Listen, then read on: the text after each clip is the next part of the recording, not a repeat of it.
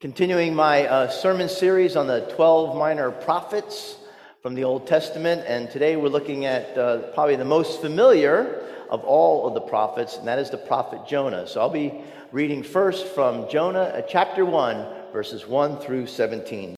Now, the word of the Lord came to Jonah, son of Amittai, saying, Go at once to Nineveh, that great city, and cry out against it, for their wickedness has come up before me. But Jonah set out to flee to Tarshish from the presence of the Lord. He went down to Joppa and found a ship going to Tarshish. So he paid his fare and went on board to go with them to Tarshish, away from the presence of the Lord. But the Lord hurled a great wind upon the sea, and such a mighty storm came upon the sea that the ship threatened to break up. Then the mariners were afraid, and each cried to his God. They threw the cargo that was in the ship into the sea to lighten it for them. Jonah, meanwhile, had gone down into the hold of the ship and had lain down and was fast asleep. The captain came and said to him, What are you doing sound asleep? Get up, call on your God. Perhaps the God will spare us a thought so that we do not perish. The sailors said to one another, Come, let us cast lots so that we may know on whose account this calamity has come upon us. So they cast lots, and the lot fell on Jonah. Then they said to him, Tell us why this calamity has come upon us. What is your occupation? Where do you come from? What is your country? And of what people are you? I am a Hebrew, he replied. I worship the Lord, the God of heaven, who made the sea and the dry land. Then the men were even more afraid and said to him, What is this that you have done? For the men knew that he was fleeing from the presence of the Lord because he had told them so. Then they said to him, What shall we do to you that the sea may quiet down for us? For the sea was growing more and more tempestuous. He said to them, Pick me up and throw me into the sea, then the sea will quiet down for you. For I know it is because of me that this great storm has come upon you. Nevertheless, the men rowed hard to bring the ship back to land, but they could not, for the sea grew more and more stormy against them. Then they cried out to the Lord, Please, O Lord, we pray, do not let us perish on account of this man's life. Do not make us guilty of innocent blood, for you, O Lord, have done as it pleased you. So they picked Jonah up and threw him into the sea, and the sea ceased from its raging. Then the men feared the Lord even more, and they offered a sacrifice to the Lord and made vows. But the Lord provided a large fish to swallow up Jonah, and Jonah was in the belly of the fish for three days and three nights.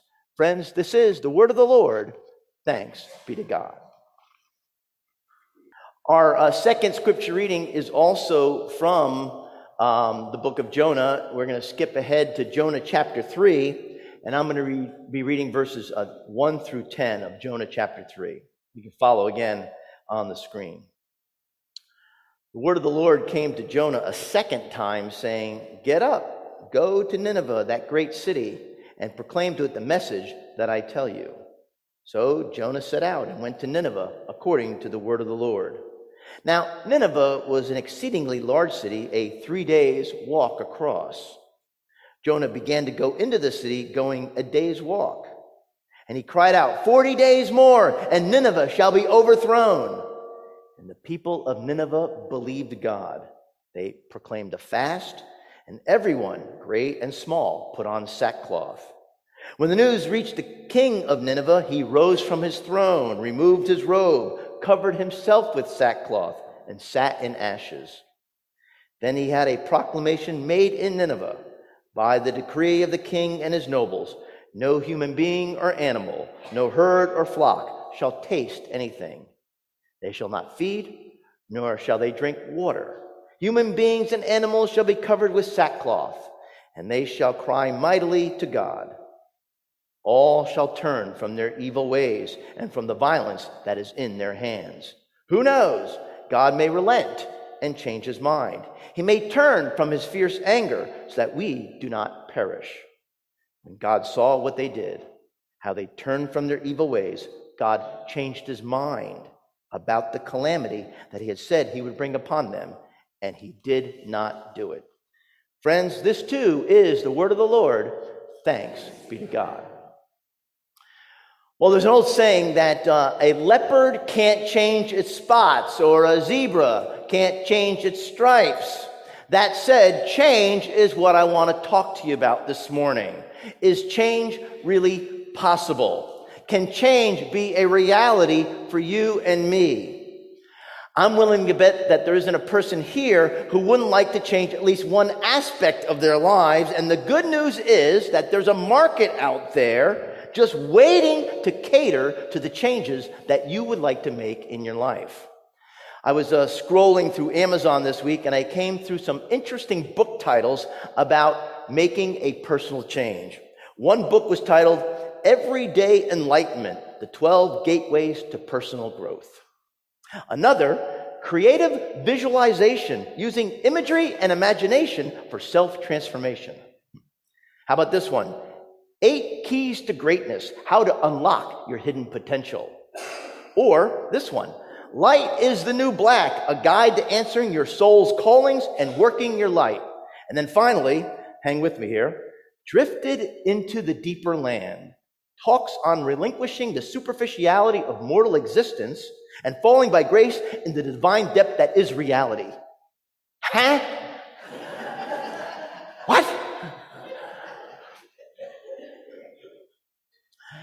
What these books tell me is that people want their lives to be different, but we don't know where to turn.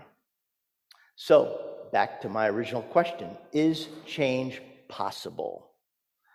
Well, Slim Fast says, give us a week and we'll.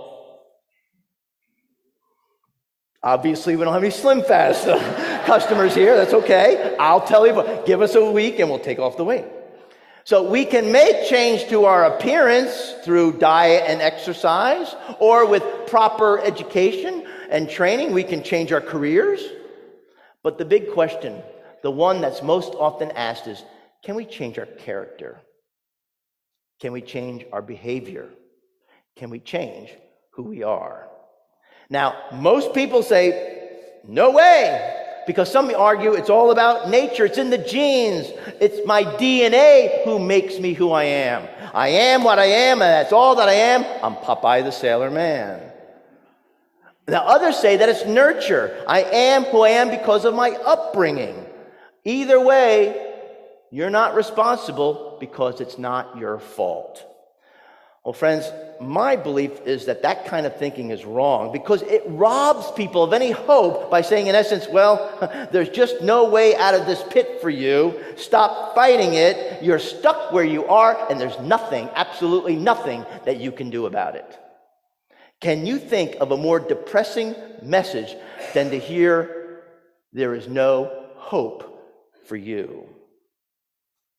It denies that God has the power to change lives where it is needed most. It's a message which communicates that God is not able to do anything for you. So, what can we do as the Church of Jesus Christ? Can we offer hope to the world that change is possible? That there is nobody who is beyond redemption. That you and I can become a new person not just in our bodies through Slim Fast, but in our hearts and minds as well. well. Let's find out. In Jonah chapter 1, God says, Jonah, I need for you to go to the city of Nineveh and preach to those poor, misguided people there. Now, the last place that Jonah expected to find any change of behavior was amongst the people of Nineveh. And so it says that Jonah set out to flee to Tarshish, away, away from the presence of the Lord. If we were to look at a historical map, it's really pretty funny because uh, Tarshish is over here and Nineveh is way over there. And so it'd be like God saying, I want you to go to Philadelphia, and instead you hopped in your car, got on the Pennsylvania Turnpike, and started driving towards Pittsburgh. Jonah travels in the exact opposite direction from where God wanted him to go. Jonah did not want to go to Nineveh. As far as he was concerned, those people in Nineveh could go to you know where in a handbasket. And so God says, uh, or Jonah says, God, that's really not my job description. See, I'm a prophet to Israel. Nineveh, that, That's on the other side of the tracks. Now, to be fair, Jonah is not the first person who ever questioned God's call. Remember, Moses was not exactly thrilled when God said, Moses, you're going to be the one who leads the children of Israel out of captivity from Egypt and into the wilderness. And Moses sort of hemmed and hawed and stood there beating around the burning bush. Elijah actually begged God for him to die because he was so tired of living life on the run away from Queen Jezebel.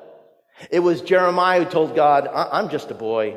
I'm too young and I don't really know how to preach in a very convincing manner. So, those are just a couple of examples of people who, who shrank, who shrank from God's call over their lives. People who felt either unqualified or unworthy or just plain scared. But none of them did what Jonah did. Jonah said, No. And he ran away from God.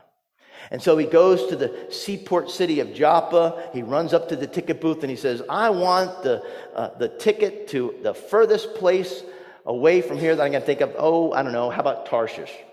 It's going to take Jonah about 18 months by boat to get to Tarshish through the Straits of Gibraltar. Now, what's amazing to me in looking at the story is that Jonah actually believed that he could run away from the presence of God. You see, in that pagan society, it was believed that a god was geographically bound by the borders in which that god was worshiped. And so Jonah figured that once he was away and out to sea, that the best that God could do was simply stand on shore and wave goodbye. But God says, Not so fast, Jonah. It's about time you begin to understand just how big I really am. Because as Jonah runs away from God, as he's out to sea aboard that ship, God goes, and God goes, and God goes, and meanwhile, Jonah is being tossed and turned aboard that ship. Waves are lapping over the boat. He's drenched from head to toe. And then the light bulb goes on over his head. He goes, Hey, wow, you know, God is out here too. And then later on, God is going to provide a great fish to swallow Jonah before he sinks to the bottom of the sea.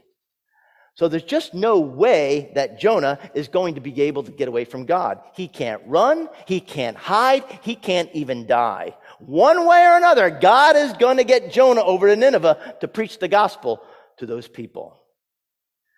Now, don't you just love the persistent nature of God in the story? The fact that God does not give up on anyone. And friends, God is seeking to raise up people after his own heart. People who will respond when God says, go this way or go that way, or yes, go to Nineveh. And even though God had every reason to write Jonah off, he doesn't do it. Instead, God pursues Jonah. He turns him around and he renews his call. Because we come to chapter 3, which was our second scripture reading. It says in verse 1 the word of the Lord came to Jonah a second time Get up and go to Nineveh, that great city, and proclaim to it the message that I tell you. I just love the fact that God gives Jonah a second chance. He, he recommissions him for his call to ministry. And this time, this time, Jonah obeys.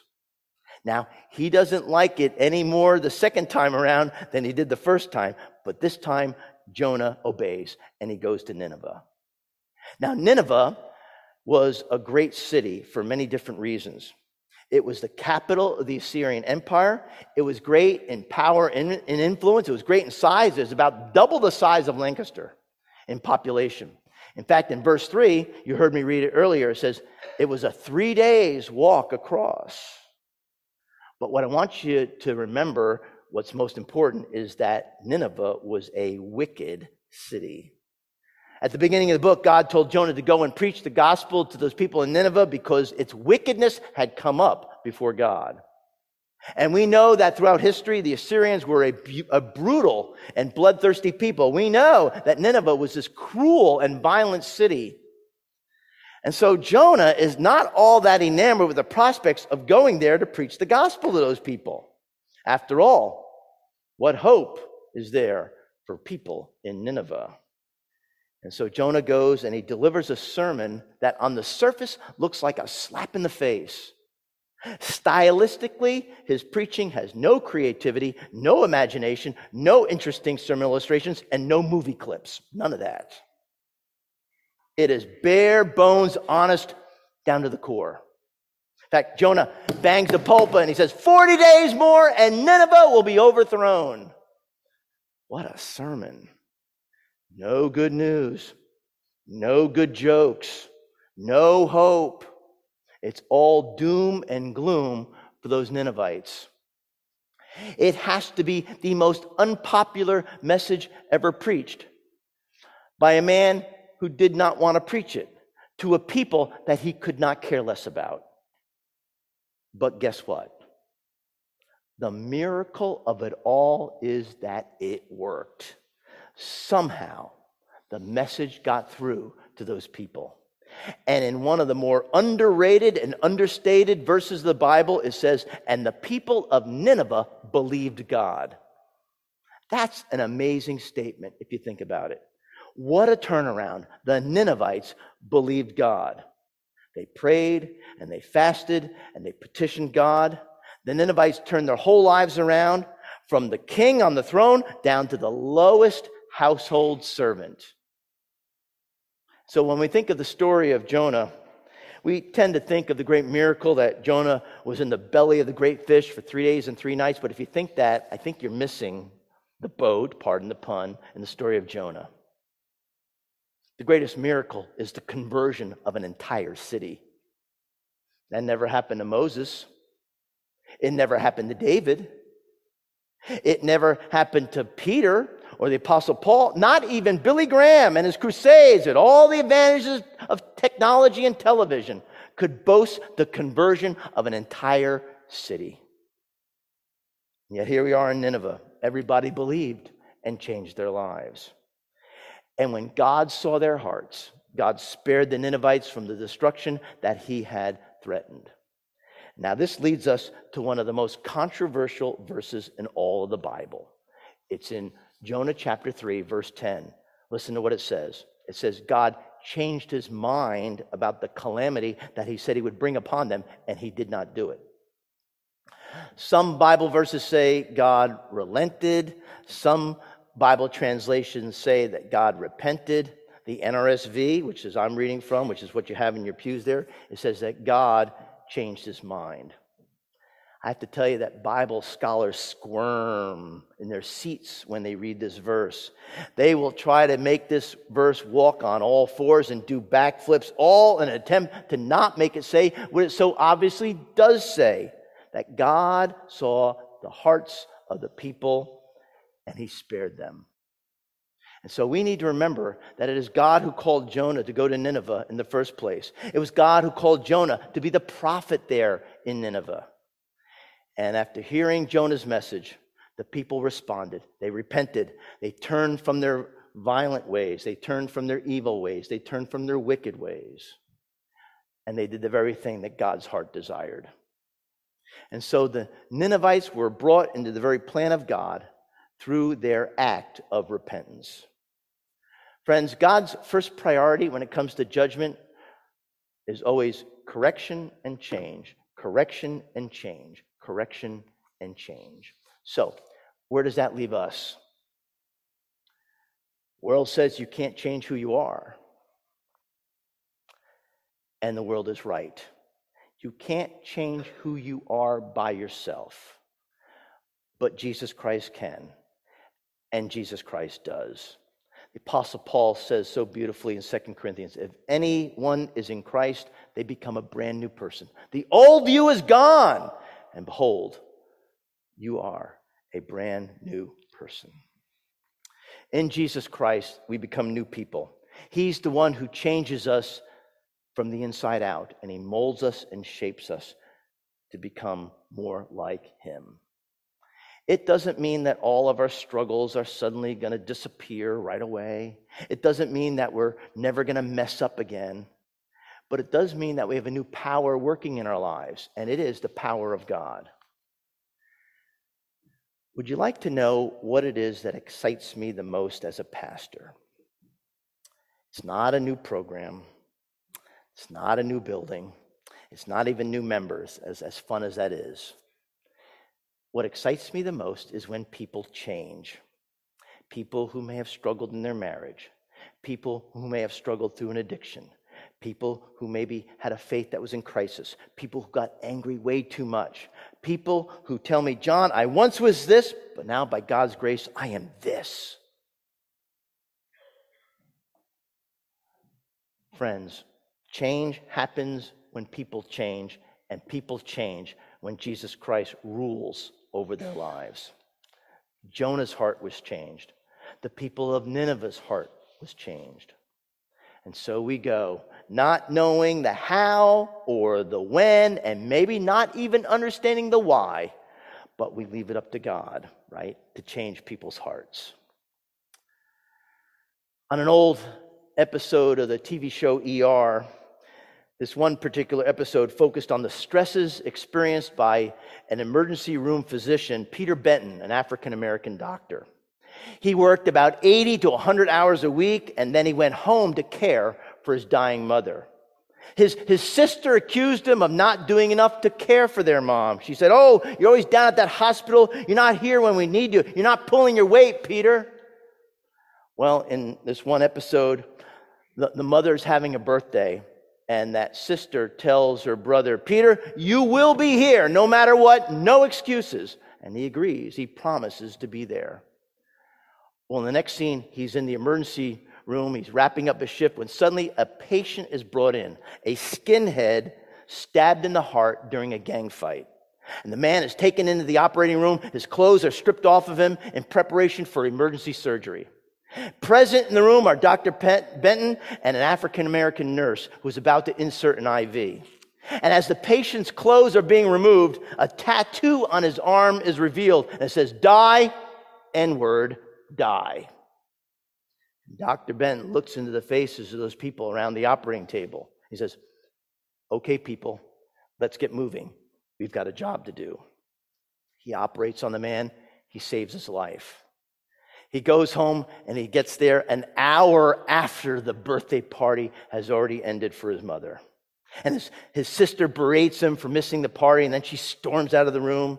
And as Dr. Benton stands there in the dark, he cries out, Can you believe it? I missed my, my dying mother's birthday to save the life of a man with that word written on his arm. Well, friends, that is the world in which God is sending you and me this morning. That is the world into which God is sending us as His church.